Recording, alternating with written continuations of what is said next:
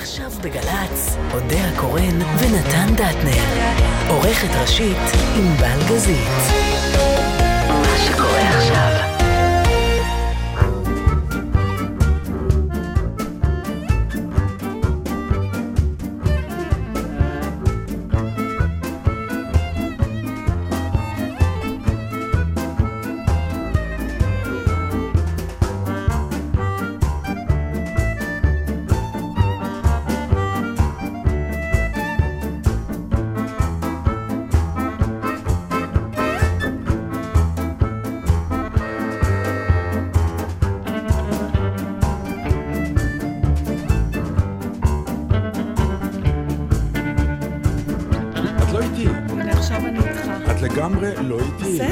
נו, נסחבו חיים, נכנסו איתי לאולפן לרגע. אבל מה זה חיים? אני החיים שלך בשעה הקרובה הזאת. זהו, הנה, גמרנו, ביטלנו. אתה רצית עוד דקה לפני עוד את החיים שלי. לא, את כבר 5 דקות. משכתי אותם. את 5 דקות ממש כאילו לא נהנינו. התנצלתי. לא נכון, הסתכלתי, אמרתי לך, סליחה, יש לי משהו. שלום. אז זהו, החיים על פיך? לא, מה קרה? הנה, אני עכשיו איתך, אתה לא יכול להתאפק. לא, אבל זה לא כניסה מה שהייתה היום, אני נורא מצטערת. לא התראינו שבוע. בסדר, הנה, אני איתך, אני מצטערת, מה לעשות, נתן? פוקוס, פוקוס. אני צריכה להזכיר לך עוד פעם שיש עוד דברים חוץ ממך בחיים האלה. לא בשעה הזאת, סליחה. סליחה, מה אתה חושב, שאני יכולה לזרוק הכל מהידיים? אני כיוונתי את החיים שלי ליום שישי באחת איתך. כן, נתן, אבל החיים שלך הרבה יותר דלילים משלי.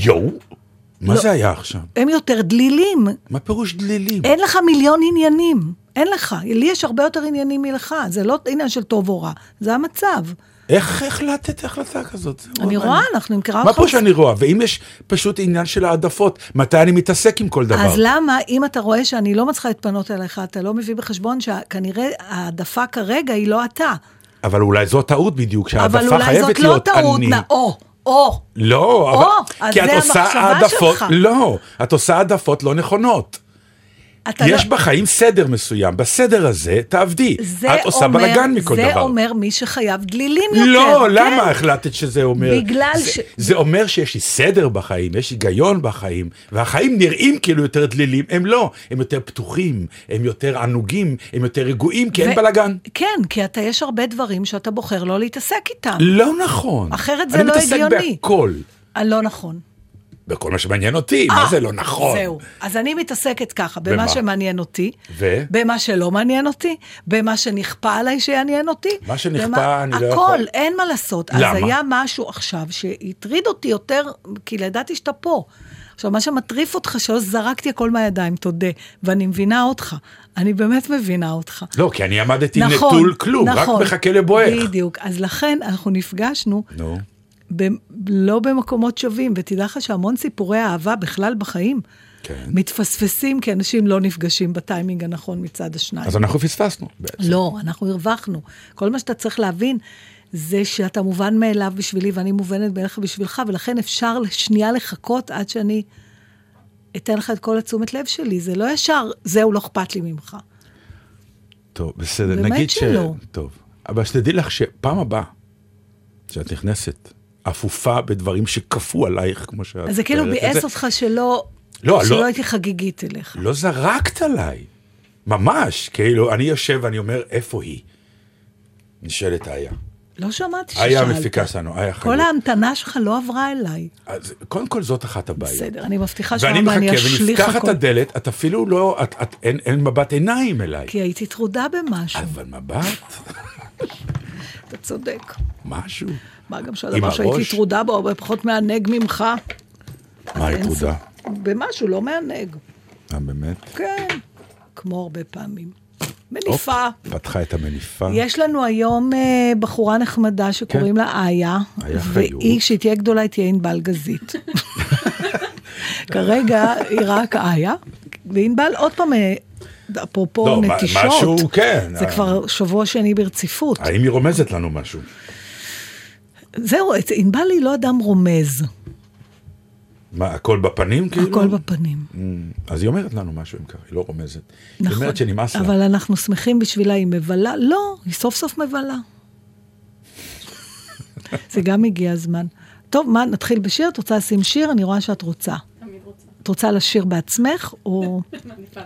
אז שלום לכולם, שי לביו הטכנאי שלנו. כן, וכאן נתן דטנר ואודיה קורן, זוג המגישים הרגוע בתבל. יאללה, שיר.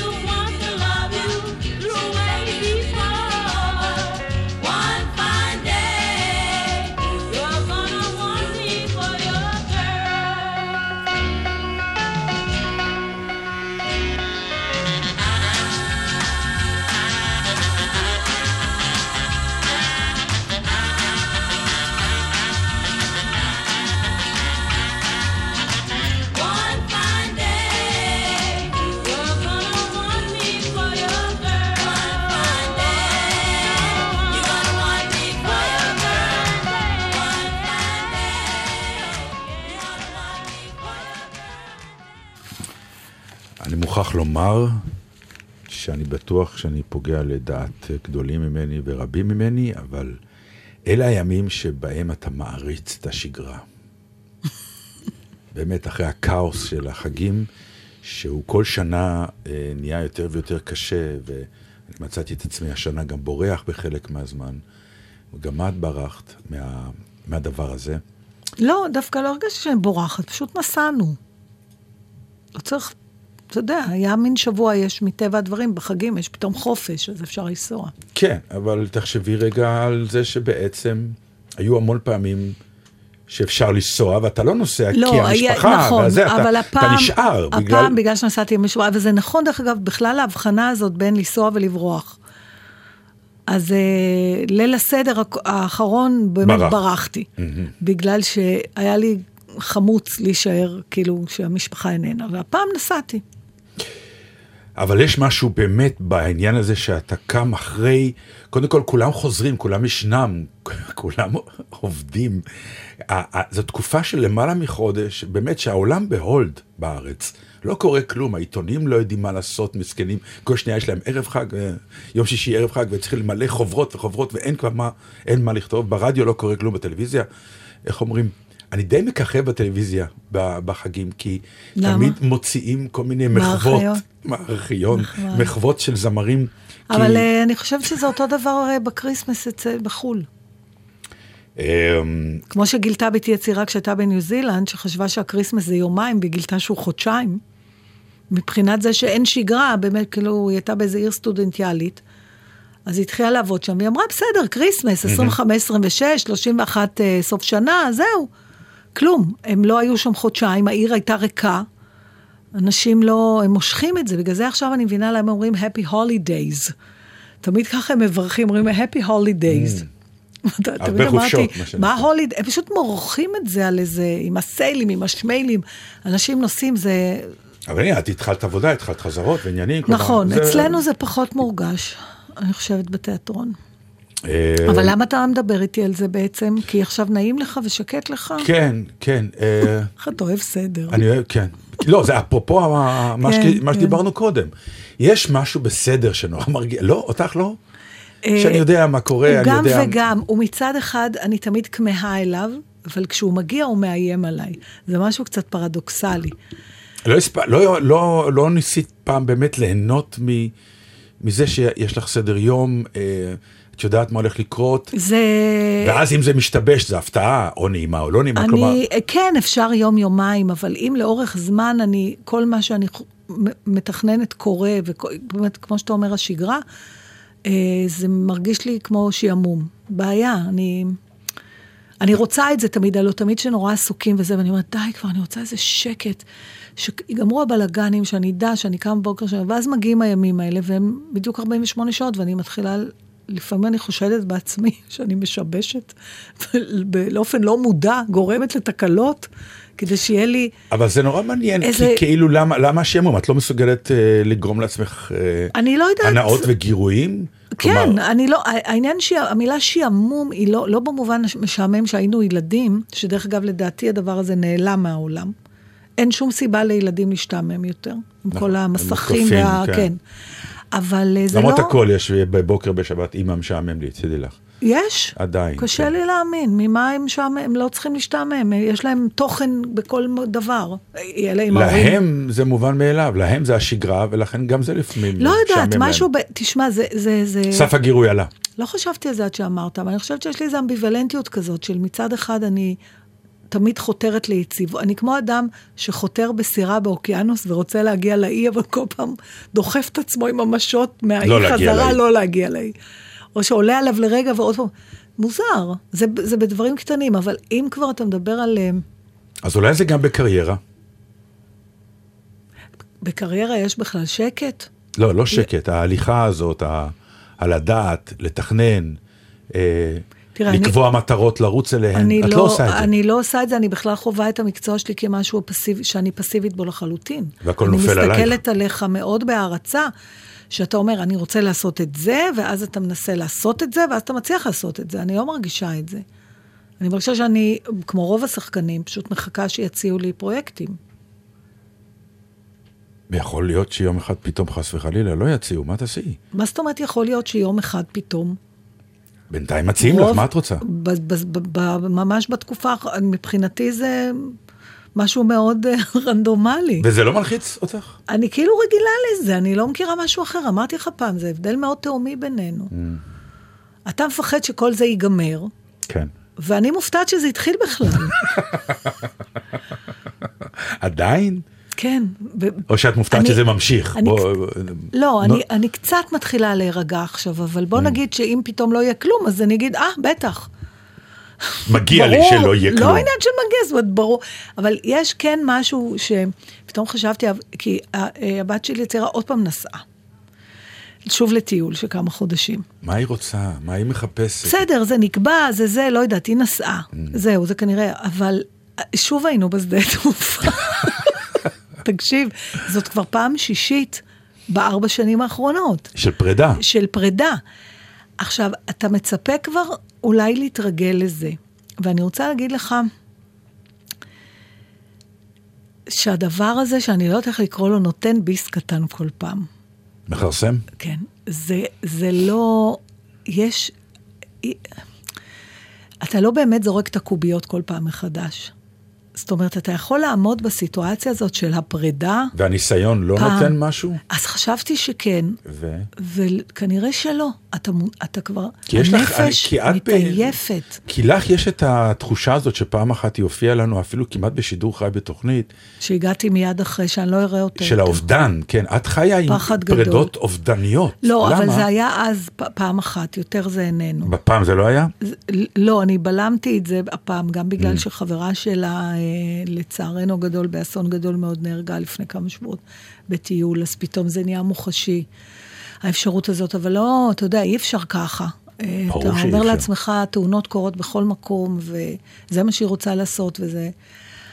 אבל אפילו גם אם לא היה לי את ההרגשה הזאת, משהו, אני חושבת שזה קשור גם ליחסים של הורים וילדים. זאת אומרת, מגיל מסוים, אתה נידון ללוות אותם, אתה כמעט לא יכול ליזום כלום. הם חיים את חייהם, ואתה איכשהו נגרר אחרי הסיטואציה. נכון. הם עוברים, הם נוסעים, הם חוזרים, הם... ואתה... סופג. מה אנחנו? גב. אנחנו הגב בדרך. אז אתה יודע, הגב הזה הוא, ומצופה מאיתנו, לפחות עד גיל מסוים, לדעתי עד שנהיה ממש סקנים, שאז אולי גם הם יגידו משפטים כמו, לא יכול לנסוע כי אמא שלי חולה, נגיד. נכון. אבל עד אז... החיים שלנו כולנו דומים, זה רק צבעים שונים. נכון, נכון, אז אני אומרת, אבל זה לא הדדי. זהו, הגענו לשלב... שמה לא הדדי? היחסים האלה, תמיד הם... הם לא אמורים להיות הדדיים.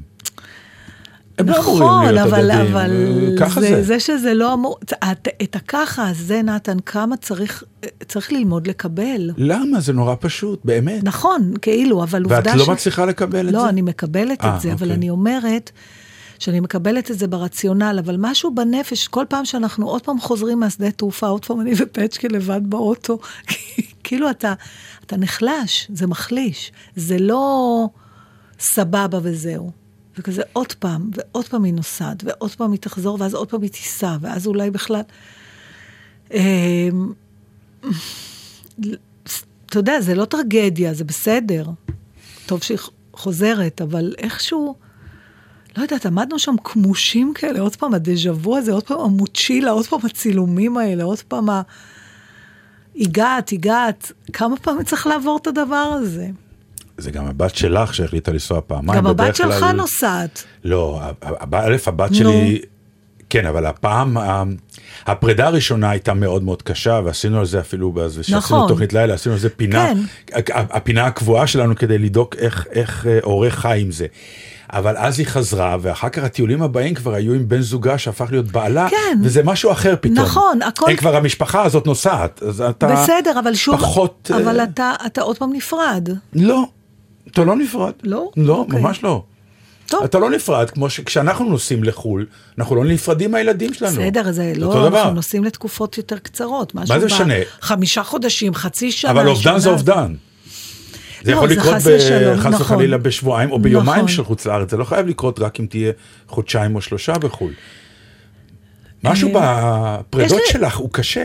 יש לך, יש את המשפט הידוע שבכל פרידה יש משהו מן המוות, אבל את ממש מממשת אותו. לא, אני לא, זה היה ממש בסדר, הגענו הביתה וכל בסדר, אם לא הייתה התוכנית שלנו, אז לא, זה לא משהו שפתחתי עליו דיון, אתה יודע, אבל בגלל שאנחנו עושים פה קצת, אנחנו עושים פה קצת מיקרו-כירורגיה של הנפש בתוכנית הזאת, אתה יודע, אנחנו פתאום נותנים את דעתנו על מין פיקסלים קטנים, שבדרך כלל אנשים לא...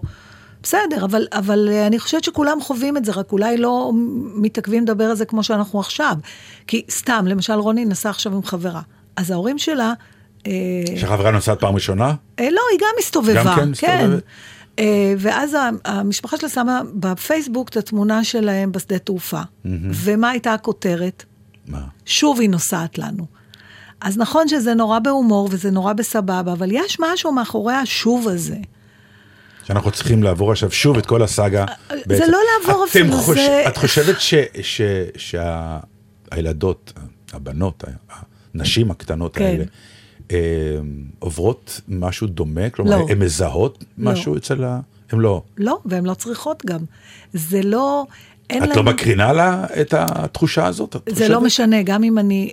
הן קולטות מני משהו, זה שלי.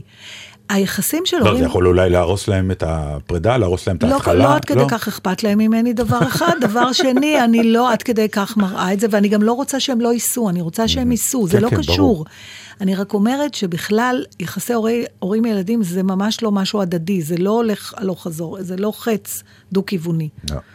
ועכשיו השאלה, איך אתה תופס את עצמך כהורה לאנשים צעירים מבוגרים, לא לילדים יותר. וכל פעם יש איזה שלב שאתה נוסף לך. יש לי חברה שטוענת, והיה לי ויכוחים איתה על זה, שאומרת, התפקיד שלי זה להיות התחנת דלק. אני עומדת במקום, אני לא באה אליהם, אני לא דורשת כלום, כמו שהמשאבת דלק לא צועקת, הלו! תחזיר לי קצת, לא, אני פה, כשהם צריכים, הם עוצרים, הם מתדלקים. הילדים יודעים את זה, אבל צריך להודיע לילדים על חוקי המשחק לפעמים. לא, להפך, ככה היא תופסת עצמה, היא בעצם נטרלה באיזשהו מקום את כל הציפיות, לא שציפיות שלה מול עצמה כן, אבל היא לא באה בתביעות לילדים לכלום. היא אומרת, אני תחנת דלק, אני פה, כשהם צריכים, הם עוצרים ומתדלקים, והתפקיד שלי לדאוג שהמכל תמיד יהיה מלא. התדלוק יכול להיות רגשי, יכול להיות כלכלי, יכול להיות אוכל, יכול להיות מה שזה לא יהיה. עכשיו, אתה יודע, השיחות הן על סליחה, מה עם קצת בחזרה? והיא אומרת, לא, לא עכשיו. עכשיו זה רק התדלוק. אני בכלל לא בעניין של בחזרה בכלל. אוקיי, אז אתה מקבל את מה שהיא אומרת. כן, לא, אבל אני אומר באופן עקרוני. אני לא חושב שצריך להיות בחזרה, חוץ מדבר אחד, שגם כן הם לא אחראים לו, וזה הנחת. שהם פשוט גורמים לנו נחת. עכשיו, הנחת הזאת יכולה להיות או בנכדים, או בדברים הכי קטנים של החיים. עצם הנוכחות לשבת ולאכול איתה או איתו את הארוחת ערב ביחד. בסדר, אבל יש הרבה מאוד הורים שיש להם תנאים. איזה תנאים יכולים להיות? למשל, אתה לא תלמד א' ב' ג' כי אני לא מסכים, כי זה לא... ואני לא אממן את זה. למשל, אתה יודע. או, סליחה, מה זה לנסוע עוד פעם? את כבר בת, נגיד, 35, מכירה אנשים שעוד לא מתיישבים. כן. הרבה פעמים את ההורים זה מאוד מלחיץ. או הורים שנו, למה לא ילדים ונכדים ותתחתנו... אתה יודע, זה נשמע old fashion, אבל יש הרבה אנשים שמצפים מהילדים שלהם לדברים מסוימים. ולהגיע למצב שאתה לא מצפה מהם לכלום באמת, לדעתי זה בלתי אפשרי. השאלה היחידה אם אתה מצליח להסתיר את זה, לשמור את זה אצלך. אני לא חושבת שיש דבר, אתה רוצה להגיד לי שאתה אין שום מצב שתתאכזב מהילדים שלך? ברור. אוקיי, באיזה מצבים? רק השאלה אם אני אגיד להם את זה. אז על זה אנחנו מדברים. כן. בסדר. אז בוא נגיד שאנחנו מנסים לעבוד על עצמנו, לפחות בשביל לשמור את זה אצלנו, אבל אז אנחנו נפגשים בתוכנית. לא, יש ציפיות, אני לא אומר, ברור. הציפיות הן שנשב פה, נגיד בתוכנית, ואני אגיד לך מה הציפיות שלי והילדים שלי, את תגידי לי מה הציפיות שלך, אבל פה זה ייגמר. כלומר, אנחנו לא נשב בארוחת ערב או בארוחת צהריים בשבת, ונגיד, ילדים תקשיבו. יש לנו ציפיות. ככה. אתה בדרך, את עוד לא, זה כן, זה לא, לא. אתם רוצים ללמוד, בבקשה, נעזור לכם מה שאנחנו יכולים. אתם רוצים להתחתן, נעזור לכם מה שאתם יכולים. אתם רוצים להביא ילדים, נעזור לכם. בחיים לא יהיה מה, נו, איפה, למה אין. ואם הבחירות שלהם לא תואמות את השקפת עולמך ואמונותיך? אז אני אצטרך להתמודד עם זה. יפה, אז אנחנו חולקים את אותו זה, אבל זה לא פשוט. זה לא, אני לא אמר שזה פשוט. פשוט יהיה שיר.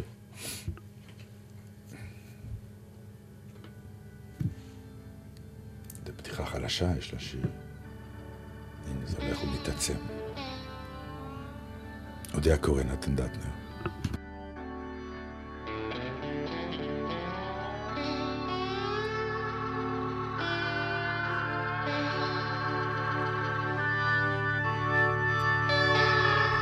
הכאב הזה קבוע ודוקר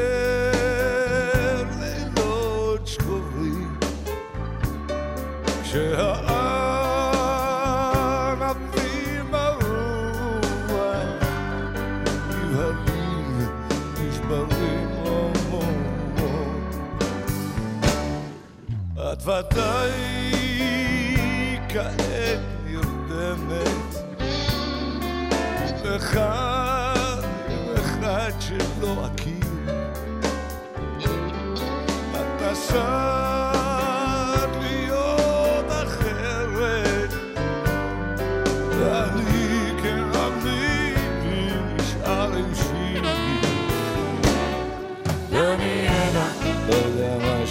זה אומר לה שהגשם מצייר לי את פניה בחלון דניאלה או אני לא יודע מה השיר עושה עושה לה באמת שלא באמת שלא בשירים אותך מצאתי בגן המתגלגל הפרחים שלא שלחתי הם לא יבלו, לא יבלו באגרתך דניאלה לא יודע מה שעושה עושה לה כשהגשם מצייר לי את פניה בחלום דניאלה, לא יודע מה שיר עושה, אומר לה באמת שלא, באמת שלא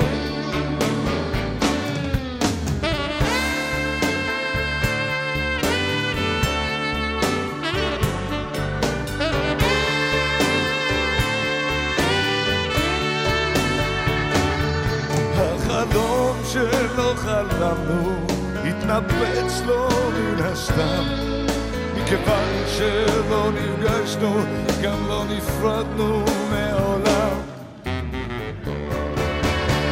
טוב, אמרת, אני הולכת, ובכיתי, כן בכיתי, כמו תינוק. כשאמרת שאת שייכת, ונסעת רחוק רחוק, ואני אינה או לא יודע מה שעושה עושה לה. כשהגשם מצייר לי את פניה בחלום, ואני אינה לא יודע מה שעושה אומר לה. באמת שלא, באמת שלא.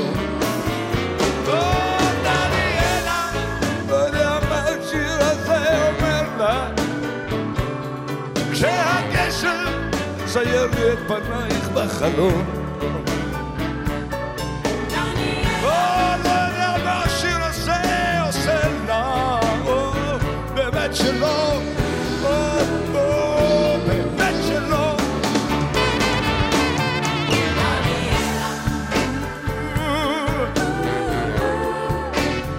באמת שלא.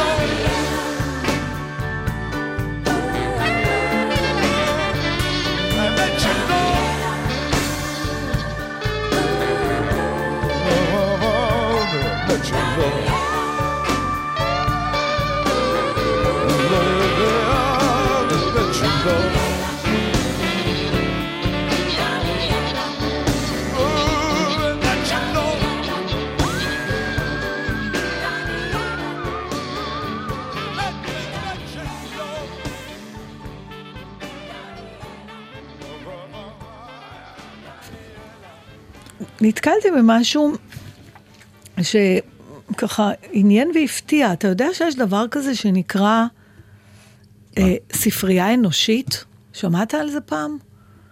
מה זה אומר? מסתבר, אתה משאיל אנשים, לא ספרים. זאת אומרת, זה קטע, זה, את מכירה את זה היה? פתאום, אוקיי. בארץ? אז זה התחיל גם בארץ, זה תנועה כזאת, זה נקרא Human Library, וזה התחיל בדנמרק.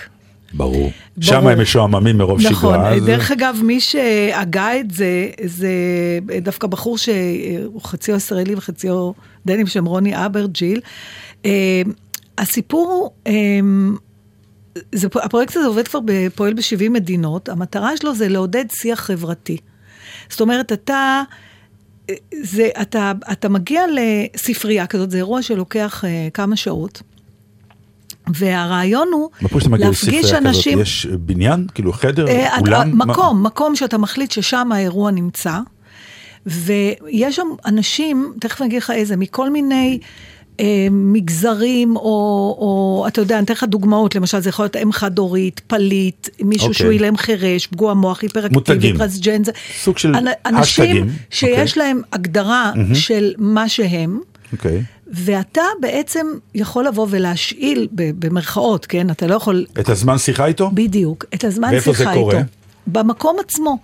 זה ישנו גם בארץ, אני חושבת שזה היה לפני כמה חודשים, זה היה נדמה לי בבית אריאלה. זה בטח סוג של אבל אירוע חד פעמי, זה לא ספרייה פתוחה. כל פעם, אתה לא לוקח את הבן אדם אליך הביתה, אתה למעשה... לא, אני מתכוון, הם לא באים כל יום ויושבים ומחכים שבואו. לא, ברור שלא, זה אירוע מובנה, זה בעצם מפגש כזה, זה המילה ספרייה, אבל הרעיון הוא שאתה בעצם משאיל את הבן אדם, אתה יושב איתו לשיחה, ואתה מחליט מה לשאול אותו. אינטימי, רק במקום עם סלב. אתה מעלעל בו, אתה מחליט מה לשאול, כמובן שהבן אדם שבא הוא מוכן לענות ורוצה. כי לכן הוא בא לשם.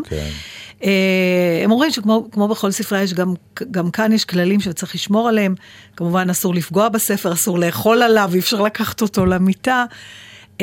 עכשיו, הרעיון הוא בעצם... עבד בעניין של חינוך של Stop the Violence, והוא מנסה, הוא עובד באיזה ארגון נוער, כמו בכל העולם, שזה גם מדהים, ככל שיש יותר פרויקטים שמנסים למנוע אלימות, ככה נראה שהאלימות גוברת. זה אומר, כמו שהרבה פעמים אומרים, זה שאם אתה רוצה להפסיק שנאה, אתה צריך לנתץ דעות קדומות, ומה יותר טוב מלנתץ דעות קדומות, מאשר לפגוש בן אדם, ששונה ממך. ואז פתאום הוא בן אדם, אנחנו מכירים את זה מכל הסיטואציות. אז זה נשמע נורא יפה, וזה כנראה גם באמת נורא יפה. באמת עשו את זה? כן, כן, עשו את זה. עשו את זה גם בארץ. וזה הצליח, את לא יודעת. מה זה הצליח? זאת השאלה. שחזרו על זה ועושים את זה שוב. מה שאני, כן, אני לא יודעת, אין לי מושג, אולי יכתבו לנו בדף של הפייסבוק, איפה זה עוד קורה בארץ, איפה זה, הוא למשל בעצמו, הוא חווה אובדן קשה מאוד, כי אשתו נפטרה במהלך טיול שהיה להם בספרד מהתקף לב. והוא נשאר עם שני ילדים קטנים עם כעס גדול מאוד על מערכת הבריאות הדנית, סליחה שאני אומרת, הייתה לי שמחה גדולה לראות שגם הדנים יכולים לפשל, כי הוא טוען שהיה אפשר למנוע את זה. בכל מקרה, הוא כרגע עוד לא מוכן לדבר על זה, הוא מרגיש שהוא לא יכול, אבל הוא בפירוש רואה את עצמו ספר עתידי להתגברות על אובדנים. עכשיו, בעצם מה שרציתי לשאול אותך, אחד, האם היית הולך להיות ספר? ושתיים, האם בכלל יש אולי מחשבה נאיבית כזאת, תיאורטית, שכן, בשביל להפסיק לסנוע, אנחנו צריכים לפגוש את השונים מאיתנו. אבל למה שאנשים ששונאים מישהו יבואו בכלל לפגוש אותו? איך את זה פותרים? עד היום לא הבנתי. א', לשאלה הראשונה שלך, אני אגיד לך, היה ניסיון מעניין, שהוא לא לגמרי הצליח, אבל זה בהחלט ניסיון ששווה לחזור עליו. זה באיזשהו שלב, באיזשהו סוג של פרויקט, בהבימה, ניסו לעשות דייט קצר, הם קראו לזה, שבעצם סלבס, מה שנקרא, שחקנים של הבימה מוכרים וידועים, עושים, יושבים, ואנשים באים אליהם ומראיינים אותם למשך כמה דקות, סוג של מה שנקרא הכר את האדם שמאחורי השחקן. כאילו אם אתה רוצה לשאול אותו, לברר וכולי, וזה גם סוג של בעצם כמעט אותו דבר, רק פה מדובר בסלב, ופה מדובר זה ריכוך יותר של העניין. מפגש של אדם מול אדם, ברור זה אותו דבר, אבל הכוונה מאחורי הדבר, פה הם מנסים לשבור גם סטיגמות. בסדר. נגיד, יש לך סטיגמה לגבי חולה פגוע נפש. אתה יכול גם לשבור סטיגמה עם שחקן. כן, בסדר, נכון. אוקיי, אז אתה אומר, אבל אני אומרת, אם סתם, מישהו שהוא נגיד נורא שונא, מישהו שונא מישהו חרדי, ואז הוא יגיד, אני שם מול חרדי ואני אדבר איתו. אבל אני אומרת, אם אדם יש לו את היכולת להגיד, אני אבוא לפגוש את מושא שנאתי, אז מראש השנאה שלו היא לא כזאת עמוקה. אז אתה מבין מה אני אומרת? ברור שאני מבין. אז איך בסוף זה קורה? א', אלה שמאוד מאוד מאוד שונאים לא באים, באמת באים אלה ש אז מה עשינו פה? אז זה בדיוק, אז אנחנו בסוף עוד פעם נפגשים עם עצמנו. אין לי תשובה לזה, כי אני לא עומד מאחורי הפרויקט ולא אמור להגן עליו, אבל אני יכול להבין, אני כן יכול להבין את אותו אחד, סתם אני אתן לך תסריט, אותו אחד בא ודיבר עם החרדי שהוא נורא פוחד ממנו והוא גילה דרכו דברים, ואז הוא פוגש את ההוא ששונא מאוד מאוד מאוד חרדים ואומר לו, תקשיב, בוא, כלומר הוא הלולאה בשרשרת שמשכנעת את הלולאה השנייה. אז הדרך היחידה שאני רואה את זה, כלומר, את אלה שבאים אני מבינה, כי רוב האנשים רוצים לחלוק את הסיפור שלהם.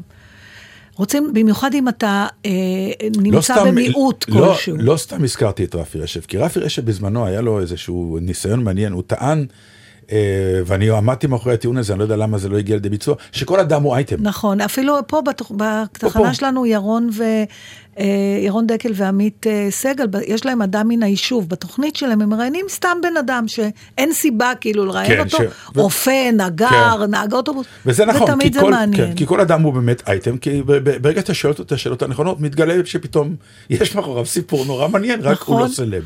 אז לצורך העניין, מבחינה זאת, יש במפגש הזה משהו מאוד מאוד נפלא, כי גם אם אתה לא אוהב מישהו, מסתבר שהסיפור שלו יפה, אבל מה שאני טוענת, שזה לא ריאלי, אתה יודע, יש המון פעמים תיאוריות. זה לא יפתור את התהומות. לא, אבל זה כן לא יקרה, יחבר משהו. זה יחבר אם, אני אגיד לך מה אני חושבת, אני חושבת שצריך להכריח אנשים לבוא לזה. זה לא מספיק לפרסם את זה.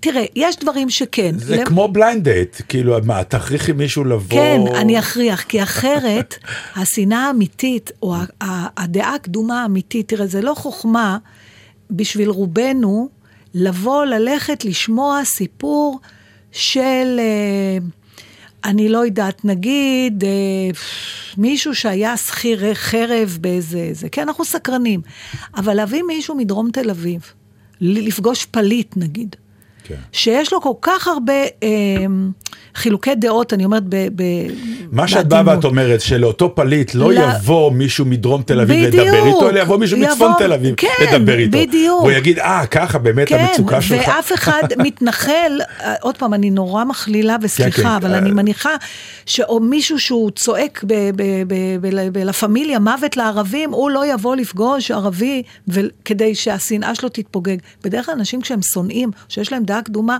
אתה בקושי רב נפרד מזה. זה לא קל להיפרד, אנחנו אוהבים את זה. אז את רוצה שיאנסו אותם לפגישות האלה? אני רוצה שיבנו את זה. אם זה אצל תלמידים זה יותר קל, כי אתה פשוט מודיע לכיתה, זה חלק מהבית ספר. אבל אפשר לעשות ההפך. מה? שאותו נגיד, אני אקח את הדוגמה שלך, ההוא מלה פמיליה לצורך העניין, סתם בתור דוגמה, שהוא זה שיהיה האייטם ושיבואו אליו. גם בסדר. ואז אולי... להגיד לך את האמת, נתן? נו. אני צריכה לבדוק עם עצמי, אני לא יודעת אם אני הייתי באה, אבל אני הייתי הולכת באמת להיפגש עם מישהו שבעיניי מייצג את כל מה שאני נגדו. אם אתה אדם סקרן, כן. ברור שכן. ואת אדם סקרן, ואת תבואי. ואולי אפילו תבואי, אני אגיד לך, הדרך למשוך מישהו לבוא לדבר כזה, זה לך תשכנע אותו שאתה צודק, יאללה, זאת העילה לפגישה, ואולי... בגלל העילה לפגישה הוא יבוא, ותוך כדי הפגישה אולי ייפתחו לו. כן, אבל אז אנחנו... למרות שאנחנו יודעים דרך אגב, ששתי דעות, והשיחה בינינו היא שאני אנסה להוכיח שהדעה שלי היא נכונה, ואתה תנסו להוכיח שהדעה שלי היא נכונה, וזה לא ייגמר לעולם. היתרון במפגשים האלה, זה שזה לא משנה מה אומרים. אלא עצם הקיום של השיחה. כי ברגע שאתה יושב מול... רובנו שונאים את מי ש... אנחנו לא מכירים את מי שאנחנו שונאים. רובנו. כשאתה שונא קטגורית, אני מתכוונת, או מפחד קטגורית, או יש לך דעה קדומה על קטגורית, אז אתה בכלל לא רוצה לבדוק את הדבר הזה. עכשיו, מרגע שאתה יושב מול האיש הזה, יש לו פנים, יש לו עיניים, הוא אומר דברים, יש לו קול, כבר משהו, השנאה נמהלה במשהו, אז היא כבר ירדה קצת. אבל זה נראה לי קצת מין, בסוף זה כמו הפגנות. אתה יודע, בסוף כל אותם אנשים באים, ומי שבעצם צריך לבוא, לא בא, כי הוא לא רוצה, כי הוא נגד זה כבר מלכתחילה. אז צריך לעשות פה, אולי זה יהיה חלק מהארנונה. גם כל הרעיון, באמת, אתה אומר, אתה חייב חוץ משלם ארנונה, פעם בחודש העירייה מחייבת אותך. זה כמו שאני לא אשכח. ללכת לספרייה האנושית הזאת, וזה כן יפה שקוראים לזה ספרייה, כי זה לא לשנות את הדעה. זה לחקור את הבן אדם. ממש ללמוד אותו, כמו שאתה קורא ספר, הלא הספר אין לו אינטראקציה איתך בחזרה. פעם הבימה לפני הרבה מאוד שנים, מכרו הצגה לתעשייה האווירית, ומכרו אותה לא, בשביל המחירות, הם נפלו באיזה מלכודת מסוימת, שמישהו שאל שאלת קידבק, כי בהצגה עצמה, היו שירים שהיו ברדיו, של פרנק סינטרה וכל מיני כאלה, במסגרת העלילה. נו. וכשבא למכור את ההצגה, אז החבר'ה, זה יש שירים בהצגה. אמרו, כן, יש פרנק סינטרה וזה, מיוזיקל.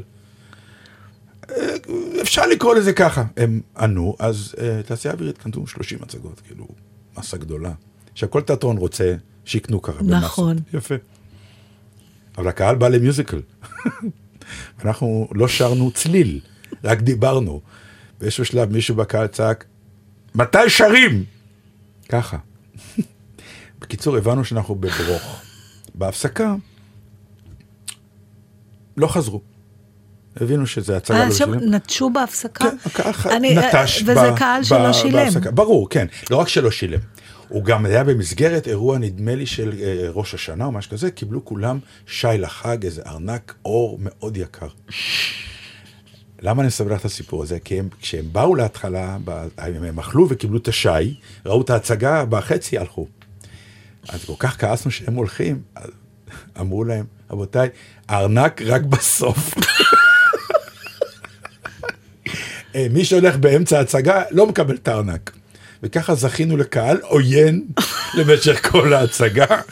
וההצגה באמת סבלה נורא אחר כך. זה היה...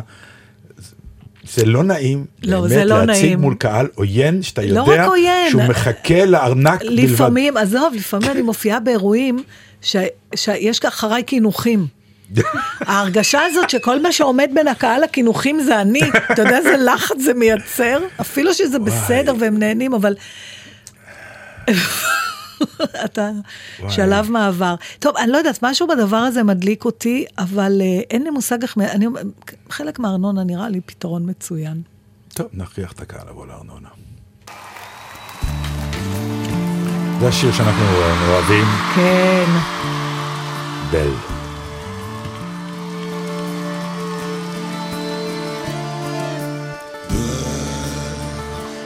Dans mon compte, tu avances pour elle. Quand elle danse et qu'elle met son corps à jour, tel un oiseau qui tend ses ailes pour s'envoler. Alors je sens l'enfer s'ouvrir sous mes pieds. Je pose mes yeux sous sa robe de gitane. À quoi me sert encore de prier Notre-Dame? Cœur est celui qui lui jettera la première pierre. Celui-là ne mérite pas d'être sur terre. Oh Lucifer, oh laisse-moi aucune fois glisser mes doigts dans les cheveux d'Esmeralda.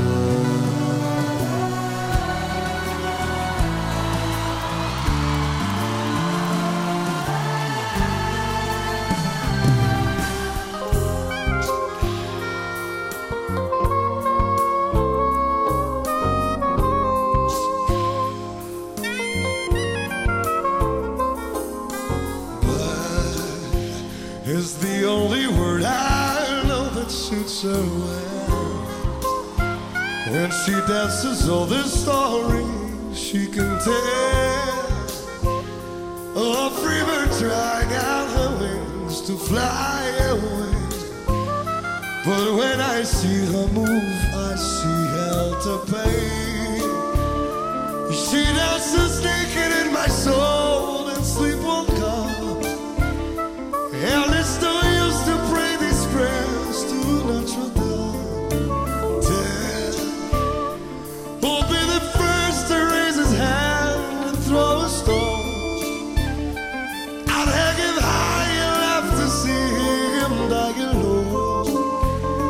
Oh, Lucifer, please let me go beyond God's love and run my fingers through her hair to smear my blood.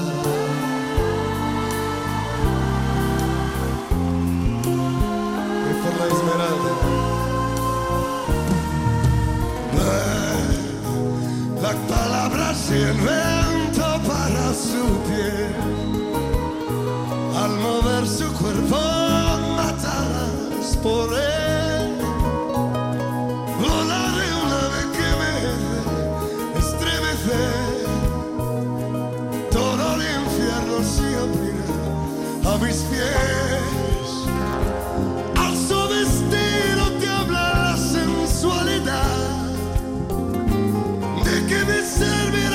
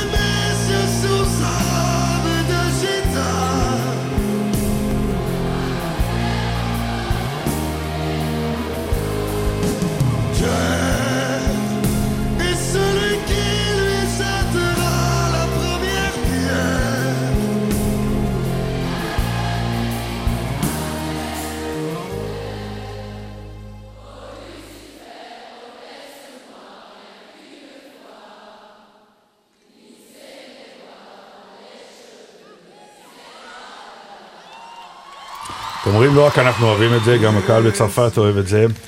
זה אמנם ביצוע אחר, לא מה שנקרא הביצוע של המחזמר, זה גרוע, הזמר הראשי, גם השחקן הראשי במחזמר, בקונצרט אישי שלו, וכמובן הוא שר לנו בכמה שפות, כדי להראות ש... איך קוראים לו? גרוע. שמעתי גרוע. גרוע. זה הזכיר. הוא שר גרוע. זה נורא מצחיק פעם, ואני אומרת, הוא כל כך אוהב את השיר, למה הוא אומר שהוא גרוע? לא, לא. גם הזמר הזה גרוע, הוא שמעתי. עכשיו, הוא שר כמו שאני הרגשתי לפני שבוע. הוא שר באופן צרות כל כך, ואני ככה שרתי לפני שבוע, היה לי לחה על המיטל. אז נכון, היית נורא מודאג. מה זה מודאג? הייתי לחוץ. ואז אמרתי לך, בוא אליי, יש לי אינלציות וסטרואידים והכל, ואז באת ונתתי לך, ועכשיו אתה מספר לי לפני התוכנית, שכמעט הרגתי אותך. כן, שהבאת לי חומרים שיכולתי לא להגיע להופעה. נורא מצטערת, אני משתמשת בהם, זה עוזר לי. אמרתי לך, החיים שלך זה לא החיים שלי, התרופות גם מגיבות אלייך, אחרת מה שאליי, די לך. כדאי לקחת את שנינו לניסויים. אבל תשמע, זה אחת הפעמים הבודדות שהחרדה שלך נקרא לעין. באמת? אתה בדרך כלל, כן, לפני שבוע ראיתי אותך, בדרך כלל אתה, חרדות שלך מתורגמות לעצבים. אם למדתי להבחין נכון. נכון. הרבה פעמים זה יוצא כמו איזה כעס, ורק אחרי זה אני אומרת, אולי הוא פשוט חושש ממשהו, אבל לפני שבוע מה שראיתי אותך ב... כן, כי הייתי חסר אונים. ממש, הרגשתי חסר אונים. שאתה יודע שיש לך משהו, וכמעט בעצם לא, כל התרגילים שיש להקל על זה, הם יחסית אפסיים. וזה גם תקופה כזאת, הייתה תקופה הזו של החגים, אז אין רופאים, אין כלום, אין כלום, כלום אין. אני הרופאה של עצמי, יש לי בבית מגירה, ואני, במיוחד לשחקנים, אני לא תלויה יותר באף רופא, הלוא הגוף שלנו תמיד... אבל איך את אוגרת את הדברים האלה? אני אוגרת, אני פעם בכמה זמן הולכת מבקשת, יש לי מגירה, מגירת חירום, תמיד המחלות האלה, ההפרעות האלה, קופצות עלינו שעה לפני הצגה, ביום שישי בערב, זה כמו אינסטלציה. נכון, בדיוק כמו הצינורות. אז זהו, אז נשמעתי ככה. עשה לך רשימה של התרופות שצריך, ושיהיה לך תמיד. לא, אני אלך עכשיו באמת לרופא ונגיד לו, תשמע, אתה חייב למלא לי את המחסן, כי אני... כן, אי אפשר.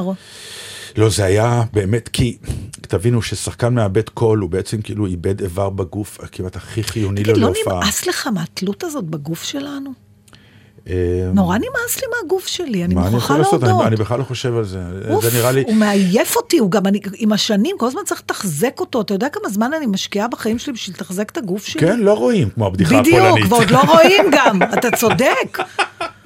גם הדבר הזה כבר, למה? פה צריך, אתה יודע, פה צריך לצבוע את השיער, פה צריך לעשות מניקור, גמרת מניקור, צריך פילאטיס, גמרת פילאטיס, בואו גם נסחר, צריך ללכת ברגל, פה הכבד שומני, פה הכליה, זה די כבר. אבל זה לא בשביל המקצוע כבר, זה סתם תירוץ. זה לא קשור למקצוע, אבל אני אומרת, אתה יודע, זה אנשים, אני רואה אנשים שנהנים מזה, אנשים עושים המון דברים לגוף שלהם. כי את חיה בבלגן, בואו, אנחנו סוגרים את השידור כמו שהתחלנו. את חיה בבלגן. זה לא קשור לבלגן. ברור שזה קשור. זה משאבים. זה קשור. התחלת איזה פרויקט, הליכות, מהליכות, בפארק, וזה גמרת אותו. נכון. אפילו לא שמעתי שהודעת שזה נגמר. כי זה בדיזול, זה נעלם פתאום. זה מבזבז. לא רציתי לבאש אותך ולשאול אותך, מה קרה עם ההליכות? אז אמרתי, אני אשתוק, אני לא אגיד כלום. מה קרה עם ההליכות באמת? אין לי חשק לסות את זה, נתן, נמאס לי, תקשיב, מתי אני אחיה? אי אפשר שהגוף שלי... את חיה, מה פירוש? את חיה טוב מאוד, את גורמת עצמך המון נזקים, ואת לא מתקנת. כי המינון של החלק הפיזי בחיים שלי, הוא מטריח אותי. אני לא חושב, אי אפשר לייצר איזו אפליקציה שהגוף ילך לבד, או שאני אביא אותו למכון ואני אסוף אותו ב4, כמו גנון, שיעשה את משהו צריך, שיעזוב אותי, כל הרבה דברים מעניינים אותי. אבל זה לא יהיה ב... בעידן שלנו, כן. אבל יהיו הולוגרמות שלנו שנשלח אותם להופעות. כדי לראות הופעה של אודיה קורן, אודיה לא צריכה לבוא, היא שולחת את ההולוגרמה בסדר, שלה, אבל... מתוכנתת עם כל ההופעה, עם פאוזות לצחוקים, הכל מה שאתה אבל, רוצה. אבל יש המון אנשים שהם לא שחקנים, והם כל הזמן עובדים על הגוף שלהם. אז גם הם ילכו עם הולוגרמות לכל מיני מקומות. כן, זה ממש בזבוז זמן. אני רוצה איזושהי תנועה שתשחרר אותנו מהגוף, להפרדה של גוף ונפש. שנלך אנגז'ה כזה, הנפש מצד אחד. לא, גם עכשיו הכל, כל רופא טוב, גוף נפש, אי אפשר להפריד, זה מחלות שנובעות מלחץ. נפש בריאה בגוף בריא. אני רוצה להקריא לך משהו נורא מצחיק, שאני לא ידעתי שזה קיים. ואהובנו אלכס אפשטיין. מזמן לא ראינו את... מסתבר שיש לו מדי פעם, כנראה, אייטם שהוא קורא לו חדשות הספרות. ולרגע חשבתי שזה באמת חדשות אמיתיות, עד שקראתי את הידיעה הראשונה שאני אקריא לך, ואז תבין ש... איפה הוא מפרסם? בארץ. כן. אוקיי. בפשיטה של צה"ל בבית דפוס בג'נין, כבר טוב, נכון? הוחרמו 1,500 עותקים של מיץ בטל. המהדורה הפלסטינית של ספר הילדים הישראלי הנודע. בסוף גרסה זו מתגלה כי האריה והג'ירפה הם מסתערבים שהגיעו כדי לעצור את מיץ בטל, אבל הארנב השהיד כבר התמין להם בפתח ביתו מטען צינור. זו הידיעה בחדשות הספרות של אלכס אפשטיין. מה הוא בלה לפני ההזיה הזאת? אבל האמת שבהתחלה נפלתי בפח. ברגע שקראתי את זה בהתחלה, אמרתי, תראה, העולם כמנהגו נוהג, וצהל עושה פשיטות בבתי דפוס בג'נין. ואז אמרתי עצמי, טוב, זה לא יכול להיות. וגם אם כן, איך אדם כמו אלכס אפשטיין ידווח על זה? כן, אבל מיץ בטל, תדעי, יש בזה משהו משעשע. יפה. אז מה, יש לנו עוד זמן? מה קורה היה? יש לנו לשלוש דקות. את רוצה להגיד משהו בשלוש דקות האלה? למה לך? יש משהו להגיד בשלוש דקות? כן, יש לי משהו חמוד. שאתמול, וזה באמת קורה רק לאנשים כמעט שעושים הופעות, באמצע צלב, מגיע אליי זוג מאוד מבוגר, והאישה מסתכלת ואומרת לי, אני הגננת שלך בגן הפרטי, שהיית בן 4, ומוציאה תמונה שלי ושלה, כשאני נר בחנוכיה, לא, אפשר לשתף את התמונה הזאת, כן. בבקשה, תודה רבה, אבל זה היה לי אותו דבר לפני שנה, מופעה באלת, ניגשה אליי אישה דרך אגב, נראית בגילי, ואמרה שהיא שושנה גננת שלי מגיל 4. לא יכול להיות שלא דיברנו על זה. דיברנו, בטח שאני זוכר שדיברנו, לכן אני מספר לך עכשיו. המחשבה הזאת שמישהו זוכר אותי מגיל 4. לא רק זה, היא גם זכה את הסיפור שאני הייתי מרדכי היהודי והיה לי חום, ואימא שלי סרבה שאני אבוא להופעה, והיא ביקשה מאימא שלי, בבקשה אחרת לא תהיה חגיגה, כי מרדכי היהודי זה הסיפור. ואימא שלי אז תפרה לי מצנפת כחולה, ושם למדתי ש-the show must go on. את שאלת אותה איזה ילד היית? מה היא זוכרת? לא.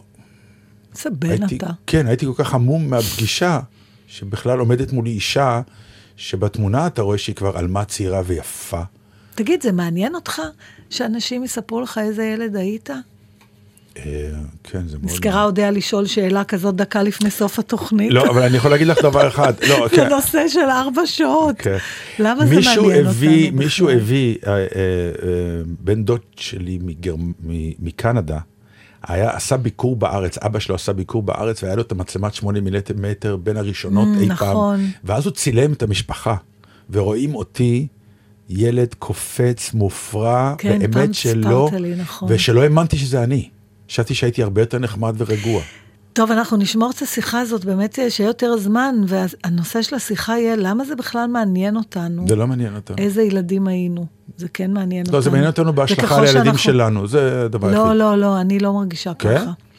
זה משהו, אפילו ככל שאתה מתבגר, אתה כאילו צריך לראות את הקו הזה, לא יודעת, נדבר על זה, חבל עכשיו, שזה זה. אני יכולה לבקש את השיר של אהוד בנאי, שהוא כתב, אני חושבת שהוא אפילו, אם אני זוכרת נכון, הוא הלחין מכתב שהבת שלו כתבה, נכון? כשהייתה בחול, וזה לכל, גם לבת שלי, וגם לכל מי שמטייל עכשיו. כמו שפצ'קי אמר לה, תהני, אבל תחשבי גם עלינו. אודיה קורן, נתן דטנר, בל גזית, היה חיות, שי לוי, נתראה בשבוע הבא. נתראה בשבוע הבא.